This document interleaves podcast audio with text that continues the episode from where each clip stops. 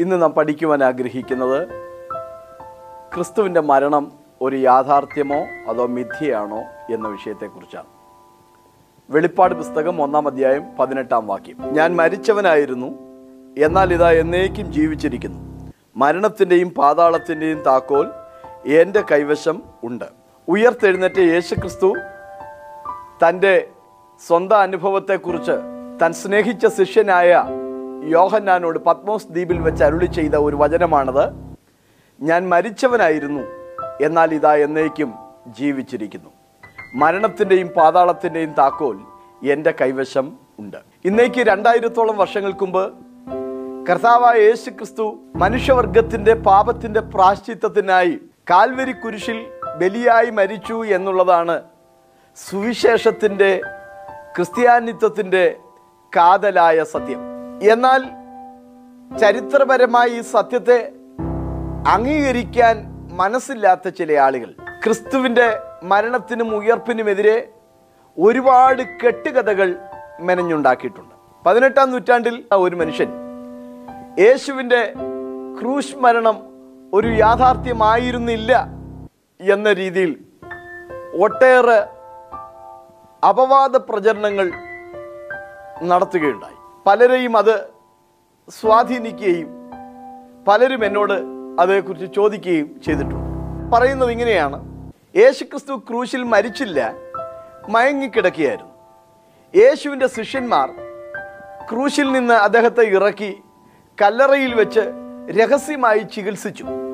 മൂന്നാം ദിവസം യേശു സൗഖ്യമുള്ളവനായി പുറത്തു വരികയും തുടർന്ന് നാൽപ്പത് ദിവസത്തോളം രഹസ്യ സങ്കേതങ്ങളിൽ ശിഷ്യന്മാർ യേശുവിനെ ചികിത്സിച്ച് പൂർണ ആരോഗ്യവാനാക്കുകയും തുടർന്ന് യേശു കാശ്മീരിലെ ശ്രീനഗറിലെത്തുകയും അവിടെ വെച്ച് നൂറ്റി ഇരുപതാമത്തെ വയസ്സിൽ മരിച്ചു എന്നുമാണ് പറയപ്പെടുന്നത്. എന്നാൽ വസ്തുത അതല്ല. യേശുവിന്റെ മരണത്തിനെതിരെ കുറിച്ച് മാത്രമല്ല. യേശുവിന്റെ മുഴുവൻ ആളിത്വത്തെക്കുറിച്ചും ശുശ്രൂഷയെക്കുറിച്ചും ഇതേപോലെയുള്ള അപവാദ പ്രചരണങ്ങൾ നടത്തിയിട്ടുണ്ട്. ചില ഉദാഹരണങ്ങൾ ശ്രദ്ധിക്കുക. യേശുവിന്റെ കന്യകാജനനത്തെക്കുറിച്ച് പറയുന്നത് അത് പ്രകൃതിയുടെ സാധാരണ നിയമം അനുസരിച്ചുള്ള സ്വാഭാവിക ജനനമായിരുന്നു എന്നാണ്. യേശുവിന്റെ അത്ഭുതങ്ങൾ യാഥാർത്ഥ്യമായി സംഭവിച്ചതല്ല. അത് കേവലം പ്രതീകാത്മകങ്ങളായിരുന്നു എന്നാണ് അയാളുടെ പക്ഷം. മുപ്പത്തിമൂന്ന് വയസ്സുവരെ യേശു ജീവിച്ചു എന്നാണ് സുവിശേഷങ്ങളിലൂടെ പഠിക്കാൻ കഴിയുന്നതെങ്കിലും നൂറ്റി ഇരുപത് വയസ്സുവരെ യേശു ജീവിച്ചു എന്നാണ് കണ്ടുപിടുത്തം. യേശുവിന്റെ സവസംസ്കാരം യഹൂദ മര്യാദ പ്രകാരമായിരുന്നു. നൂറ് റാത്തൽ നൂറ് മകിലുമിട്ട് നിർമ്മല ശീലയിൽ പൊതിഞ്ഞു കെട്ടി അരിമത്തിക്കാരൻ യോസഫിന്റെ കല്ലറയിൽ യേശുവിന്റെ തിരുശരീരം അടക്കുകയാണ് ഉണ്ടായത് എന്നാൽ ഇയാൾ പറയുന്നത് യേശുവിന്റെ ശരീരത്തിലെ മുറിവ് കരിയാൻ വേണ്ടിയുള്ള മരുന്നുകളായിരുന്നു അവകൾ എന്നാണ്. യേശുവിന്റെ ഉയർപ്പിനെ കുറിച്ച് പറയുന്നത് യേശു മരിച്ചില്ല അതുകൊണ്ട് ഉയർത്തുമില്ല എന്നാണ്. യേശുവിന്റെ സ്വർഗാരോഹണത്തെക്കുറിച്ചും ഇതേപോലെ പറയുകയുണ്ടായി.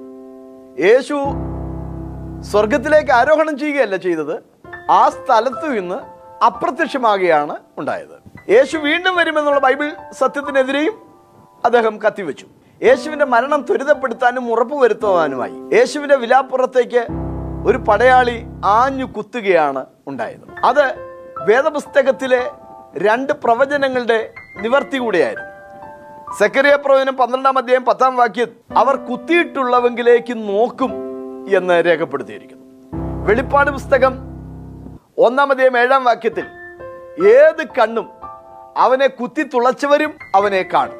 യേശുവിന്റെ വിലാപ്പുറത്തുള്ള കുത്തൽ നടപ്പാക്കിയത് റോമൻ പടയാളികളിലൂടെയാണെങ്കിലും അത് ചെയ്യിച്ചത് യഥാർത്ഥത്തിൽ യഹൂദന്മാരാണ്. അവർ കുത്തിയിട്ടുള്ളവങ്കിലേക്ക് നോക്കും എന്ന് പറഞ്ഞാൽ യഹൂദ ജനത യേശുക്രിസ്തുവിങ്കിലേക്ക് നോക്കി പശ്ചാത്തപിച്ച് മാനസാന്തരപ്പെടുമെന്നാണ് അതിന്റെ ആത്മീയമായ അർത്ഥം. ശിഷ്യന്മാർക്ക് യേശു പ്രത്യക്ഷമായത് രഹസ്യമായ താവളത്തിൽ നിന്നുള്ള പുറത്തുവരലോ ചികിത്സകളോ ആയിരുന്നു എന്ന് അദ്ദേഹം പറയുമ്പോൾ ശിഷ്യന്മാർക്ക് മാത്രമല്ല യേശു പ്രത്യക്ഷമായത് എന്ന കാര്യം നിങ്ങൾ അറിഞ്ഞിരിക്കണം.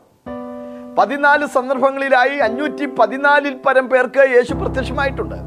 അതും വ്യത്യസ്തമായ സന്ദർഭങ്ങളിലാണ്. ലൂക്കോസ് എന്ന സുവിശേഷകൻ യേശുവിന്റെ ഉയർപ്പിനെ കുറിച്ച് വളരെ സവിസ്തരമായിട്ടാണ് ഇരുപത്തിനാലാം അധ്യായത്തിൽ വിവരിച്ചിട്ടുള്ളത്. ലൂക്കോസിന്റെ സുവിശേഷത്തെക്കുറിച്ച് ഒരു കാര്യം കൂടെ നാം അറിഞ്ഞിരിക്കണം. പ്രഥമ നൂറ്റാണ്ടിൽ സുവിശേഷ ചരിത്രങ്ങൾ പലരും എഴുതിക്കൊണ്ടിരിക്കുന്ന കൂട്ടത്തിൽ നീ അറിഞ്ഞിരിക്കുന്ന വാർത്തയുടെ നിശ്ചയം നന്നായി അറിയേണ്ടതിന് ആദ്യം മുതൽ സകലവും സൂക്ഷ്മമായി പരിശോധിച്ചിട്ട് എനിക്കും തോന്നിയിരിക്കുന്നു എന്ന് പറഞ്ഞ് വളരെ വ്യക്തമായ ഒരു ചരിത്ര വിശദീകരണമായിട്ടാണ് ലൂക്കോസ് അത് രേഖപ്പെടുത്തുന്നത്. മെസ്സായ എന്ന എബ്രായ പദത്തിൽ നിന്നാണ് ക്രിസ്റ്റോസ് എന്ന ഗ്രീക്ക് വാക്ക് വന്നിരിക്കുന്നത്. അതിനെയാണ് ക്രിസ്തു അഥവാ മഷിഹ എന്നൊക്കെ നാം മലയാളത്തിൽ പറയുന്നു ദ അനോയിന്റഡ് വൺ അഭിഷിക്തൻ എന്നാണ് ആ വാക്കിന്റെ അർത്ഥം. പഴയകാലത്ത് രാജാക്കന്മാരെയും പ്രവാചകന്മാരെയും പുരോഹിതന്മാരെയും ഒക്കെ പ്രത്യേകമായ ദൗത്യത്തിനായി അഭിഷേകം ചെയ്ത് വേർതിരിക്കുന്ന നിയോഗിക്കുന്ന ഒരു പ്രത്യേക സാഹചര്യമുണ്ടായിരുന്നു യേശു ക്രിസ്തുവിനെ ഒരു വിശേഷമായ ദൗത്യത്തിന് വേണ്ടി പിതാവായ ദൈവം അഭിഷേകം ചെയ്ത് ഈ ഭൂമിയിലേക്ക് അയച്ചു. ലൂക്കോസ് നാലിന്റെ പതിനാറ്.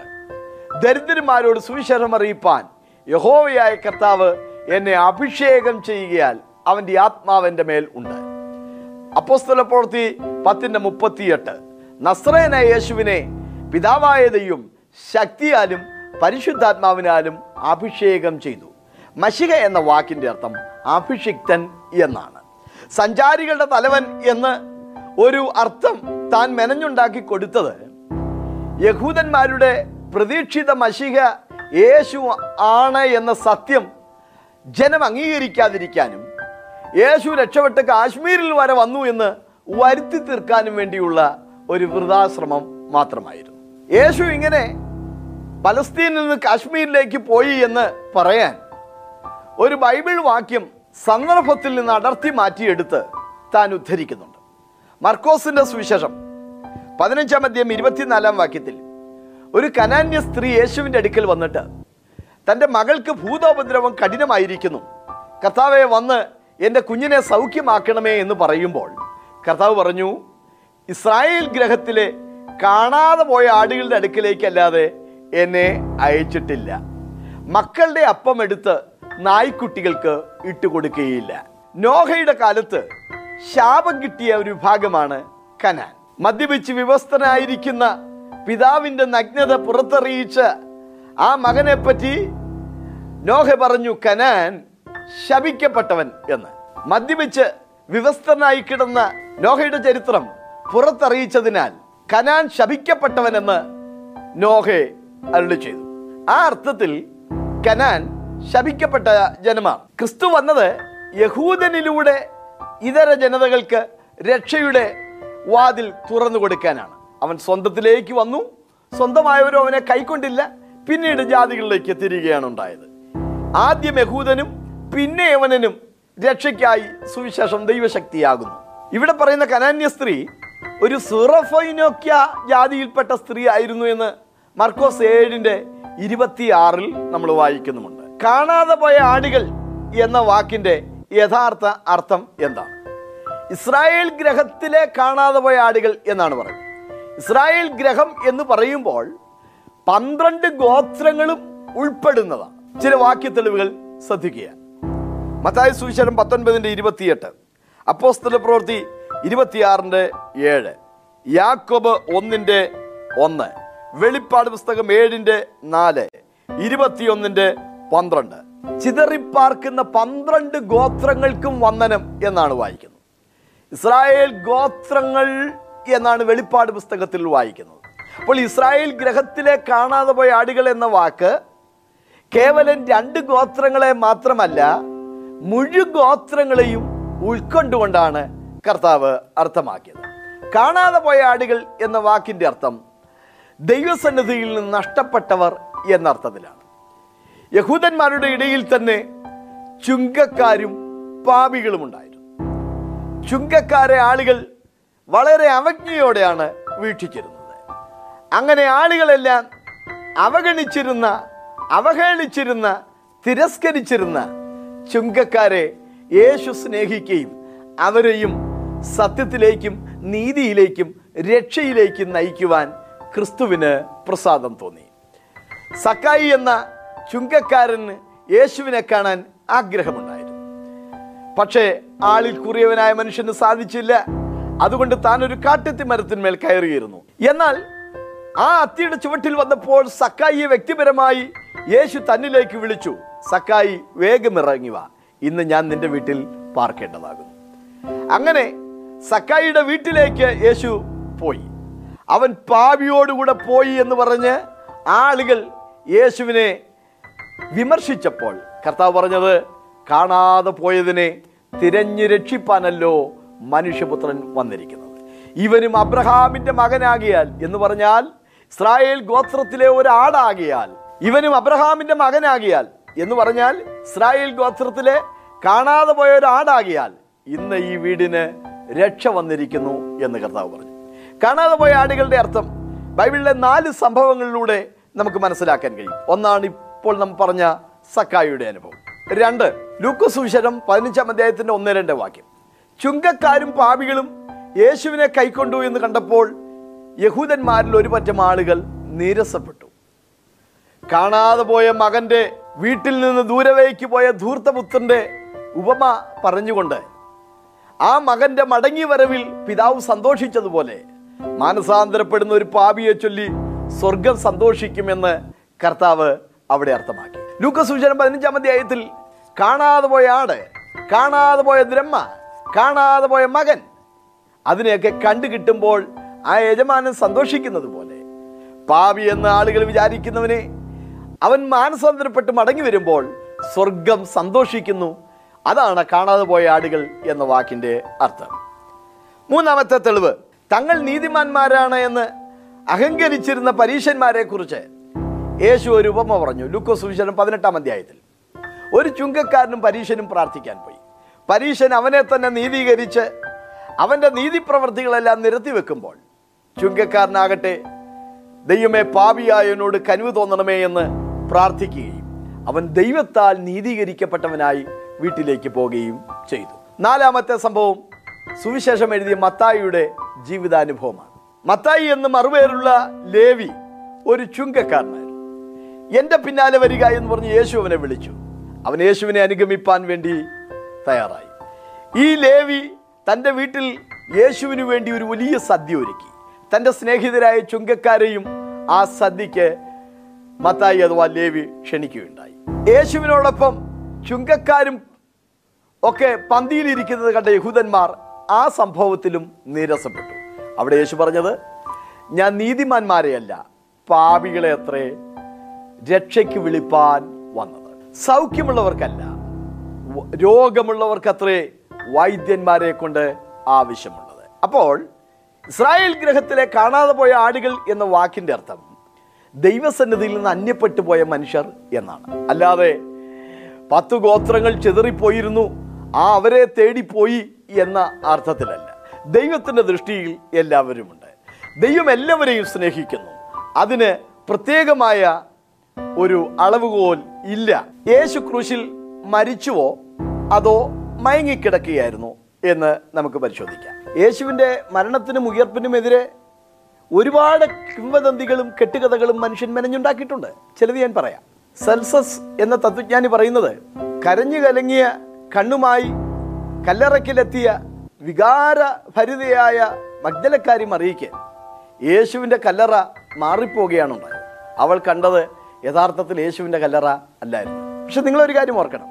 മറിയ യേശുവിന്റെ ശവസംസ്കാരം നേരിട്ട് കണ്ടവളാണ് ഇനിയും പതിനെട്ടാം നൂറ്റാണ്ടിൽ ജീവിച്ചിരുന്ന ഒരു മനുഷ്യൻ പറയാണ് ഒന്നാം നൂറ്റാണ്ടിൽ കണ്ട ആ കല്ലറ ആ വ്യക്തിക്ക് മാറിപ്പോയി എന്ന് പറഞ്ഞാൽ അതിൽ എത്രത്തോളം വിശ്വസനീയതയുണ്ട്? യേശു ഉയർത്തെഴുന്നേറ്റ അന്ന് തന്നെ യഹൂദ പുരോഹിതന്മാർ പള്ളിയിലെ പണമെടുത്ത് പട്ടാളത്തിന് കൊടുത്തൊരു കള്ളക്കഥ പ്രചരിപ്പിച്ചില്ലേ?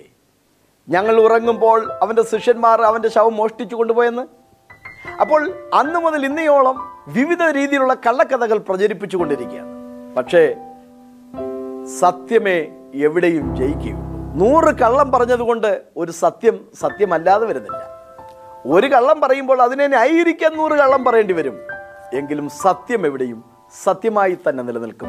യേശുക്രിസ്തു വാസ്തവമായി ക്രൂശിൽ മരിച്ചു അടക്കപ്പെട്ടു അവൻ ഉയർത്തെഴുന്നേറ്റു ഇന്നും അവൻ ജീവിക്കും. ഇന്നും പലസ്തീനിൽ തുറന്നു കിടക്കുന്ന കല്ലറ. അവൻ ഇവിടെ ഇല്ല. വെച്ച സ്ഥലമിത വന്ന് കാൺമീൻ എന്ന ദൂതന്റെ ആഹ്വാന പ്രകാരം ആളുകൾ ചെന്ന് കണ്ട് ആ തുറന്ന കല്ലറയിലൂടെ ഉയർത്തെഴുന്നേറ്റ ക്രിസ്തുവിനെ പുകഴ്ത്തുകയും ക്രിസ്തുവിന്റെ മഹിമ അവർ ദർശിക്കുകയുമാണ് ചെയ്യുന്നത്. യഹൂദന്മാർ ശനിയാഴ്ചയാണ് ആരാധന നടത്തിപ്പോകുന്നത് എന്നാൽ ക്രൈസ്തവർ പെട്ടെന്ന് ഞായറാഴ്ച ആരാധന തുടങ്ങാൻ കാരണം യേശു ഞായറാഴ്ച ഉയർത്തെഴുന്നേറ്റത് കൊണ്ടാണ്. പ്രതിരൂപ സ്വരൂപങ്ങളുടെ പഠനം നിഴൽ പൊരുളുകളുടെ പഠനം പഴയ നിയമത്തിലെ പ്രവചനങ്ങളുടെ പൂർത്തീകരണം ഇതെല്ലാം യേശുവിന്റെ മരണവും അടക്കവും ഉയർത്തെഴുന്നേൽപ്പും ഒരു യാഥാർത്ഥ്യമാണ്. പൂർത്തീകരണമാണ് എന്ന് നമ്മെ തെളിയിക്കുകയാണ്. ഒരു വാക്ക് ഒരു ഒരു ബൈബിൾ വാക്യം നിങ്ങൾക്ക് വേണ്ടി ഞാൻ ഉദ്ധരിക്കട്ടെ. ലൂക്ക സുവിശേഷം ഏഴാം അധ്യയം ഇരുപത്തി മൂന്നാം വാക്യം. എങ്കിൽ ഇടറിപ്പോകാത്തവൻ എല്ലാം ഭാഗ്യവാൻ. ആരും നിങ്ങളെ തെറ്റിക്കാതിരിപ്പാൻ സൂക്ഷിച്ചുകൊള്ളുവീൻ. അതുകൊണ്ട് കെട്ടുകഥകളുടെ പിന്നാലെ പോകുകയല്ല വസ്തുതകളിലേക്ക് നമ്മുടെ മനസ്സുകൊണ്ട് തിരിയുവാൻ ദൈവം നമുക്ക് കൃപ ചെയ്യട്ടെ. യേശു മരിച്ചില്ലായിരുന്നു എങ്കിൽ യേശുവിനോടൊപ്പം ക്രൂശിച്ച രണ്ട് കള്ളന്മാരുടെയും കാൽമുട്ടൊടിച്ചപ്പോൾ തീർച്ചയായും യേശുവിന്റെ കാൽമുട്ടും തല്ലി ഒടിക്കുമായിരുന്നു എന്നാൽ അവന്റെ അസ്ഥിയൊന്നും ഒടിഞ്ഞു പോകുകയില്ല എന്ന് ക്രിസ്തുവിനെക്കുറിച്ച് പഴയ നിയമത്തിൽ രേഖപ്പെടുത്തിയിരുന്ന തിരുവഴുത്ത് നിവർത്തിയാകേണ്ടതിന് യേശു മരിക്കുകയാണ് ഉണ്ടായത്. ക്രൂശിക്കപ്പെടുന്നതിന് മുമ്പ് തന്നെ അനേക വിധത്തിലുള്ള താണ്ഡവങ്ങൾക്ക് ശിക്ഷകൾക്ക് യേശു വിധേയനായിരുന്നു എന്നുള്ള കാര്യം നാം ഓർക്കണം. യേശുവിന് ക്രൂശ് ചുമന്നു കൊണ്ടുപോകാനുള്ള കരുത്തില്ലാതെ വന്നപ്പോഴാണ് കുറേനക്കാരനായ ഷീമോനെ കൊണ്ട് യേശുവിന്റെ ക്രൂശ് ചുമപ്പിച്ചു കൊടുത്തത്. തന്നെയുമല്ല യേശുവിന്റെ മരണം ഉറപ്പാക്കാൻ വേണ്ടി യേശുവിന്റെ വിലാപ്പുറത്തേക്ക് ഒരു പടയാളി ആഞ്ഞു കുത്തുകയുണ്ടായി. യേശുവിന്റെ ശവശരീരം വാങ്ങാൻ അരിമത്യക്കാരൻ യോസഫ് വരുമ്പോൾ പീലാത്തോസ് ഒറ്റയടിക്ക് ആ ശവം ഏൽപ്പിച്ചു കൊടുത്തില്ല. മർക്കോസ് സുവിശേഷം പതിനഞ്ചാം അധ്യയം നാൽപ്പത്തിനാലാം വാക്യം. പീലാത്തോസ് ശതാധിപനെ വിളിപ്പിച്ചിട്ട് അവൻ മരിച്ചിട്ട് ഒട്ടുനേരമായോ എന്ന് വസ്തുത ചോദിച്ചറിഞ്ഞിട്ട് ഉടൽ നൽകി. ശതാധിപനോട് യേശു മരിച്ചുവോ ഇല്ലയോ എന്ന് ഉറപ്പാക്കിയതിന് ശേഷമാണ് ശവം നൽകിയത്. യേശുവിന്റെ മരണം ഒരു യാദർശിക സംഭവമല്ല. എട്ട് പ്രാവശ്യം നേരിട്ടും മൂന്ന് പ്രാവശ്യം ഉപമകളിൽ കൂടെയും. മോശ മരുഭൂമിയിൽ പിച്ചള സർപ്പത്തെ ഉയർത്തി പോലെ മനുഷ്യപുത്രനെയും ഉയർത്തേണ്ടതാകുന്നു. ഈ മന്ദിരം പൊളിപ്പിൻ ഞാൻ മൂന്ന് ദിവസം കൊണ്ട് അതിനെ പണിയും. യോന കടലാനയുടെ വയറ്റിൽ മൂന്ന് രാവും പകലും ഇരുന്ന പോലെ മനുഷ്യപുത്രനും ഇരിക്കേണ്ടതാകുന്നു. എന്നിങ്ങനെ മൂന്ന് ഉപമകൾ. കൂടാതെ എട്ട് പ്രാവശ്യം വ്യത്യസ്ത സന്ദർഭങ്ങളിലായും യേശു തന്റെ മരണം അടക്കം ഉയർത്തെഴുന്നേൽപ്പ് എന്നിവയെക്കുറിച്ച് പറഞ്ഞിട്ടുണ്ട്. വായിൽ വഞ്ചനയില്ലാത്ത ഫോഷ്ക്ക് പറയാത്ത പാപരഹിതനായ വ്യക്തിയാണ് കർത്താവായ യേശു ക്രിസ്തു തന്നെയുമല്ല യേശു ക്രിസ്തുവിന്റെ തന്നെ സ്വന്തം സാക്ഷ്യം ഈ വിഷയത്തിൽ നാം പ്രത്യേകം കുറികൊള്ളേണ്ടതാണ്. കർത്താവ് പറഞ്ഞു വെളിപ്പാട് ഒന്നിന്റെ പതിനെട്ട് ഞാൻ മരിച്ചവനായിരുന്നു എന്നാൽ ഇതാ എന്നേക്കും ജീവിച്ചിരിക്കുന്നു. യോന കടലാനയുടെ വയറ്റിലിരിക്കുമ്പോൾ തനിക്ക് ജീവനുണ്ടായിരുന്നു. ഇതുപോലെ കല്ലറയിലിരുന്ന യേശുവിനും ജീവനുണ്ടായിരുന്നു എന്നാണ് അഹമ്മദിന്റെ ഒരു വാദം. വാസ്തവത്തിൽ യേശു അവിടെ അർത്ഥമാക്കിയത്. മൂന്ന് രാവും പകലും യോന കടലാനയുടെ വയറ്റിൽ ഇരുന്നത് പോലെ മനുഷ്യപുത്രൻ ഭൂമിക്കുള്ളിൽ മൂന്ന് രാവും പകലും ഇരിക്കുമെന്നാണ് യേശു മരിച്ചതിന്റെ മൂന്നാം ദിവസം ഉയർത്തെഴുന്നേറ്റ് വരും എന്നാണ് ആ വാക്കിന്റെ ശരിയായ അർത്ഥം. മൂന്ന് രാവും പകലും എന്നുള്ള വിഷയത്തിന് വിശദമായ മറുപടി അനേക പ്രാവശ്യം ഞാൻ പറയുകയും എന്റെ എഴുത്തുകളിൽ തെളിയിക്കുകയും ചെയ്തിട്ടുള്ളത് കൊണ്ട് സമയപരിധി കൊണ്ട് അതിന്റെ ആവർത്തനത്തിന് ഞാനിവിടെ മുതിരുന്നില്ല. ബൈബിളിലെ അനേക പ്രവചനങ്ങളുടെ നിവർത്തി എന്ന വണ്ണമാണ് കർത്താവായ യേശു ക്രിസ്തു ക്രൂശിൽ മരിച്ചത്. കർത്താവ് തന്നെ പറഞ്ഞു അനേകർക്ക് വേണ്ടി എന്റെ ജീവനെ മറുവിലിയായി കൊടുപ്പാൻ അത്രേ ഞാൻ വന്നിരിക്കുന്നത്. മത്തായ സുശേഷം പതിനാറാം അധ്യായം പതിനാറാം വാക്യത്തിലേക്ക് വരുമ്പോൾ യേശു ശിഷ്യന്മാരോട് ചോദിച്ച ഒരു ചോദ്യം. ഇന്ന് പകലിൽ എന്റെ ശ്രോതാക്കളോടും ഞാൻ ചോദിക്കുകയാണ്. ക്രിസ്തുവിനെക്കുറിച്ച് നിങ്ങൾക്ക് എന്തു തോന്നുന്നു. ശിഷ്യന്മാർ അന്ന് ആളുകൾ പറഞ്ഞ പല അഭിപ്രായങ്ങളൊക്കെ പറഞ്ഞു.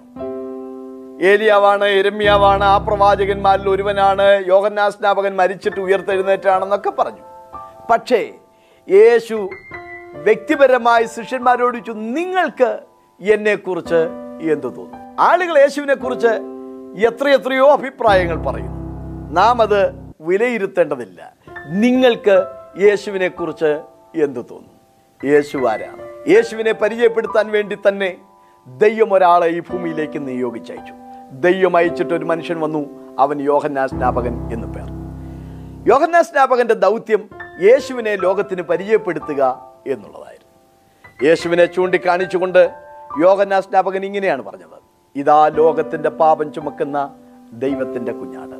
ഇതാ ദൈവത്തിന്റെ കുഞ്ഞാട് മഹാപാപപരിഹാര ദിവസം യഹൂദന്റെ പാപത്തിന്റെ പരിഹാരത്തിനായി അവർ രണ്ടാടിനെ തിരഞ്ഞെടുക്കുകയും ഒരാടിനെ അറുത്ത് അതിന്റെ രക്തം ആലയത്തിലെ മൂന്നാം മുറിയിൽ കൃപാസനത്തിനരികെ കൊണ്ടുപോയി തളിക്കുകയും ചെയ്യുമായിരുന്നു. മറ്റൊരാടിന്റെ മേൽ ജനത്തിന്റെ പാപമെല്ലാം ചുമത്തി മരുഭൂമിയിലേക്ക് കൊടുത്തുവിടുമായിരുന്നു മരുഭൂമിയിൽ ചെന്നതിന് ശേഷം അതിനെ അവിടെ കൈവിടുകയാണ്. വെള്ളം കിട്ടാതെ കൂട്ടായ്മ കിട്ടാതെ അലഞ്ഞുഴഞ്ഞ് നടന്ന് ആ മരുഭൂമിയിൽ മരിക്കുന്നയാട് ജനത്തിന്റെ പാപമെല്ലാം ചുമന്നൊഴിക്കുന്ന ആടായി കരുതിയിരുന്നു. ഈ നിഴലുകളെ പൊരുളാക്കി കാണിച്ചുകൊണ്ടാണ് യോഗനാ സ്നാപകൻ പറഞ്ഞത്. ഇതാ ദൈവത്തിന്റെ കുഞ്ഞാട് ഇതാ ലോകത്തിന്റെ പാപം ചുമക്കുന്ന കുഞ്ഞാട്. കാൽവർ ക്രൂശിൽ യേശു ആ ആട് നിലവിളിച്ചതുപോലെയാണ് നിലവിളിച്ചത്. എന്റെ ദൈവമേ എന്റെ ദൈവമേ നീ എന്നെ കൈവിട്ടതുണ്ട് എനിക്ക് ദാഹിക്കുന്നു. സ്നേഹിതരെ കാൽവരി കുരിശിൽ യേശു ക്രിസ്തു നമ്മുടെ പാപം പരിഹരിക്കാൻ വേണ്ടി നമുക്ക് പകരക്കാരനായി മരിച്ചു. അതാണ് പത്രോസ് പറയുന്നത്. അവൻ തന്റെ ശരീരത്തിൽ നമ്മുടെ പാപങ്ങളെ ചുമന്നുകൊണ്ട് ക്രൂശിന്മേൽ കയറി. ഒന്ന് പത്രോസ് രണ്ടിന്റെ ഇരുപത്തിനാല്. നാമൊക്കെ ആടുകളെ പോലെ തെറ്റിപ്പോയിരുന്നു. എന്നാൽ യഹോവ നമ്മുടെ എല്ലാവരുടെയും അകൃത്യം അവന്റെ മേൽ ചുമത്തി. അവൻ നമുക്ക് വേണ്ടി ഒരകൃത്യാഗമായി തീർന്നു. യശാപ്രവനം അൻപത്തിമൂന്നാമതേയും ആറാം വാക്യം. ലോകത്തിന്റെ രക്ഷകനായ ക്രിസ്തുവിനെ നമ്മളുടെ പാപത്തിന് പകരക്കാരനായി മരിച്ച ക്രിസ്തുവിനെ അവഹേളിക്കുവാനല്ല അവനെ അനുധാവനം ചെയ്യുവാനാണ് നാം തയ്യാറാകേണ്ടത്. യേശു ക്രിസ്തുവിന്റെ അടുക്കിലേക്ക് വരുന്നവന് കർത്താവ് ധാരാളം നന്മകളും അനുഗ്രഹങ്ങളും നൽകുന്നു. യോഹനാൻ സുശരം ആറാം അദ്ദേഹത്തിൽ കർത്താവ് പറഞ്ഞു എന്റെ അടുക്കൽ വരുന്നവനെ ഞാൻ ഒരു നാളും തള്ളിക്കളയില്ല അനാഥരായി വിടില്ല ഉപേക്ഷിക്കുമില്ല. ഒരിടയൻ ആടുകളെ നയിക്കുന്നത് പോലെ ഒരു പിതാവ് കുഞ്ഞിനെ നയിക്കുന്നത് പോലെ ഒരമ്മ കുഞ്ഞിനെ ആശ്വസിപ്പിക്കുന്നത് പോലെ യേശു നമ്മെ ആശ്വസിപ്പിക്കുന്നവനാണ് അവന്റെ അടുക്കിലേക്ക് വരാൻ ആരും മടിക്കേണ്ടതില്ല. എർഷിലേമേ എർഷിലേമേ പ്രവാചകന്മാരെ കല്ലെറിഞ്ഞവളെ നിങ്ങളെ എന്റെ അടുക്കൽ ചേർക്കുവാൻ എനിക്ക് എത്ര വട്ടം മനസ്സായിരുന്നു. കോഴി തന്റെ കുഞ്ഞുങ്ങളെ ചെറുകടിയിൽ മറയ്ക്കുന്ന പോലെ എനിക്ക് നിങ്ങളെ ചേർപ്പാൻ മനസ്സായിരുന്നു. നിങ്ങൾക്കോ മനസ്സായില്ല. യേശു എന്ന രക്ഷകന്റെ ചിറകിന് കീഴെ ഓടി വന്ന് അഭയം തേടി രക്ഷ പ്രാപിക്കുകയാണ് സ്നേഹിത നിനക്കാവശ്യം. നിന്റെ ജീവിതകാലത്ത് ക്രിസ്തുവിനെ തള്ളിക്കളയാനല്ല ക്രിസ്തുവിനെ സ്വീകരിച്ച് അനുഗ്രഹം പ്രാപിപ്പാൻ ദൈവം നിനക്ക് കൃപ ചെയ്യട്ടെ. കർത്താവ് നമുക്ക് തരുന്ന മറ്റൊരു കാര്യം സമാധാനമാണ്. യോഗനാൻ സൂചന പതിനാലാമത് ഇരുപത്തിയേഴാം വാക്യം. കർത്താവ് പറഞ്ഞു എന്റെ സമാധാനം ഞാൻ നിങ്ങൾക്ക് തന്നേച്ചു പോകും. ലോകം തരുന്നത് പോലെയല്ല ലോകത്തിന് എടുപ്പാൻ കഴിയാത്ത സമാധാനം ഞാൻ നിങ്ങൾക്ക് തരുന്നു. ലോകത്തിൽ ആർക്കും തരാൻ കഴിയാത്ത സമാധാനം യേശു നിനക്ക് തരും. കർത്താവ് പറഞ്ഞു എന്റെ മുഖമേറ്റ് എന്നോട് പഠിപ്പിൻ എന്നാൽ നിങ്ങളുടെ ആത്മാക്കൾക്ക് ആശ്വാസം കണ്ടെത്തും. ലോകത്തിൽ മനുഷ്യൻ ആശ്വാസമില്ലാതെ അലയുകയാണ്. ഭാരങ്ങൾ പേറി ജീവിതം നിരാശയിൽ തള്ളി നിൽക്കുകയാണ്. എന്നാൽ യേശു വിളിക്കുന്നു ക്ഷണിക്കുന്നു വരിക. ഞാൻ നിങ്ങളെ ആശ്വസിപ്പിക്കാം. ഞാൻ നിങ്ങൾക്ക് സമാധാനം തരാം. ഞാൻ നിങ്ങൾക്ക് നിത്യജീവൻ തരാം. യേശുവിന്റെ അടുക്കലേക്ക് വരാമോ? യേശുവിനെ അവഹേളിക്കുവാനല്ല യേശുവിനെ സ്നേഹിക്കുവാൻ ഇനിയുള്ള ആയുസിൽ നിങ്ങൾക്ക് സാധിക്കട്ടെ. ഒരു കാര്യം സത്യം. യേശു എവിടെയും പരാജയപ്പെട്ടിട്ടില്ല. Jesus never fails. യേശുവിനെ പരാജയപ്പെടുത്താൻ ശ്രമിച്ചവരെല്ലാം തകർന്നുപോയി എന്നാൽ യേശുവിനെ സ്നേഹിപ്പാൻ യേശുവിനെ സേവിപ്പാൻ യേശുവിനെ ആരാധിപ്പാൻ മനസ്സുകൊണ്ട് തുനിഞ്ഞവരാരും നശിച്ചിട്ടില്ല നശിക്കയില്ല. ഈ ഭൂമിയിൽ മാത്രമല്ല നിത്യതയിലും. യേശു ക്രിസ്തുവിൽ വിശ്വസിക്കുന്നവനും നശിച്ചു പോകാതെ നിത്യജീവൻ പ്രാപിക്കും. അതാണ് ബൈബിളിലെ സ്വർണവാക്യം. യോഹനാൻ മൂന്നിന്റെ പതിനാറ്. ക്രിസ്തുവിന്റെ അടുക്കലേക്ക് വരാൻ ദൈവനാമത്തിൽ നിങ്ങളെ ക്ഷണിച്ചുകൊണ്ട് ഞാൻ ഈ വാക്കുകളെ അവസാനിപ്പിക്കുന്നു. ദൈവമേ സഹായിക്കട്ടെ. കർത്താവായ യേശുവിൽ വിശ്വസിക്കുക. എന്നാൽ നീ നിന്റെ കുടുംബവും രക്ഷപ്പെടാം. യേശുവിനെ കൈക്കൊണ്ട സക്കായിയോട് കർത്താവ് പറഞ്ഞു ഇവനും അബ്രഹാമിന്റെ മകനാകിയാൽ ഇന്ന് ഈ വീടിന് രക്ഷ വന്നിരിക്കുന്നു. ആ രക്ഷ വ്യക്തിപരമായി സ്വീകരിക്കുവാൻ ദൈവം നിങ്ങൾ കൃപ ചെയ്യട്ടെ. യേശുവിനെ കൈക്കൊണ്ട് യേശുവിന്റെ നാമത്തിൽ വിശ്വസിക്കുന്നവർക്കും ദൈവമക്കളായി തീരുവാൻ ഇന്ന് അവസരമുണ്ട്. ഇന്ന് ദൈവം അതിനായി അധികാരം നൽകിയിരിക്കുന്നു. ആ അവസരം പാഴാക്കരുത് എന്ന് ദൈവനാമത്തിൽ നിങ്ങളെ ഓർപ്പിക്കുന്നു. ഞാൻ നിങ്ങൾക്ക് വേണ്ടി പ്രാർത്ഥിക്കാം. സ്വർഗസ്വനായ ദൈവമേ സ്നേഹമുള്ള കർത്താവെ ക്രൂശിൽ മരിച്ച ക്രിസ്തുവിനെ നിഷേധിച്ച് കളയുവാനല്ല. ആ ക്രൂശ് മരണത്തിലൂടെ നേടിയെടുത്ത ആത്മരക്ഷ വ്യക്തിപരമായി പ്രാപിച്ചെടുക്കുവാൻ ഈ വചനം കേട്ട എല്ലാവർക്കും ദൈവം കൃപ ചെയ്യണമേ. ക്രിസ്തുവിനെ തള്ളിക്കളഞ്ഞിട്ട് നിത്യജീവൻ ത്യജിച്ചു കളഞ്ഞിട്ട് നരകശിക്ഷയ്ക്ക് പാത്രഭൂതരായി തീരാതെ ക്രിസ്തുവിനെ സ്വീകരിച്ച് നിത്യജീവൻ കരസ്ഥമാക്കുവാൻ ഈ വചനം കേട്ട എല്ലാവർക്കും ദൈവം കൃപ ചെയ്യണം എന്നങ്ങയോട് പ്രാർത്ഥിക്കുന്നു. നന്ദിയോട് സ്തോത്രം. ജീവനുള്ള ദൈവപുത്രനെ ത്യജിച്ച് കളയാതിരിക്കേണ്ടതിന് അവിശ്വാസവും ദുഷ്ടതയുമുള്ള കഠിന ഹൃദയം നിങ്ങൾ ആർക്കും ഉണ്ടാകാതിരിപ്പാൻ സൂക്ഷിച്ചുകൊള്ളുവീനെന്ന് എബ്രായ ലേഖനത്തിൽ വായിക്കുന്നു. കർത്താവെ കഠിന ഹൃദയങ്ങൾക്ക് മാറ്റമുണ്ടാകട്ടെ. യേശുവിനെ സ്വീകരിക്കുവാനുള്ള ഒരു മനസ്താപവും കർത്താവിങ്കിലേക്ക് തിരിയുവാനുള്ള ഒരു പ്രത്യേക ആത്മീയ പ്രചോദനവും ഈ ജനത്തിന് ലഭിക്കേണ്ടതിനായി ദൈവസന്നിധിയിൽ പ്രാർത്ഥിക്കുന്നു. കർത്താവായ യേശുവിൽ വിശ്വസിക്കുക എന്നാൽ നീ നിന്റെ കുടുംബവും രക്ഷ പ്രാപിക്കുമെന്ന വചനപ്രകാരം യേശു ക്രിസ്തുവിൽ വിശ്വസിച്ച് രക്ഷയും നിത്യജീവനും പ്രാപിക്കുവാൻ ഈ വാത്സല്യ സ്നേഹിതർക്ക് ഈ വചനം കേൾക്കുന്ന പ്രിയപ്പെട്ടവർക്ക് ദൈവം അവസരം നൽകേണ്ടതിനായും ഞാൻ പ്രാർത്ഥിക്കുന്നു. കർത്താവിന്റെ നാമത്തിൽ അവരെ അനുഗ്രഹിച്ചു പ്രാർത്ഥിക്കുന്നു. അവരുടെ പാപത്തിൽ നിന്ന് ശാപത്തിൽ നിന്ന് നാശത്തിൽ നിന്ന് തെറ്റിദ്ധാരണകളിൽ നിന്ന് ഒക്കെ ദൈവരെ വിടുവിക്കണം. ദൈവം ഞങ്ങളുടെ പ്രാർത്ഥന കേൾക്കുകയാൽ വീണ്ടും സ്തോത്രം. യേശുക്രിസ്തുവിൻ നാമത്തിൽ തന്നെ. ജോർജ് പത്തനാപുരത്തിന്റെ മാസ്റ്റർ പീസ്. ക്രിസ്തുവിന്റെ ക്രൂശീകരണം ഒരു സമഗ്ര പഠനം. ഹൃദയസ്പർശിയായ ആ സംഭവം ആഴത്തിൽ ധ്യാനിക്കാൻ ഉതകുന്ന ഉത്തമ കൃതി. ഈ പുസ്തകം ഇന്ന് തന്നെ സ്വന്തമാക്കുവിൻ. Phone double seven three six double one two four seven five double seven three six double one two three seven five email Babu George Pathanapuram at Yahoo dot com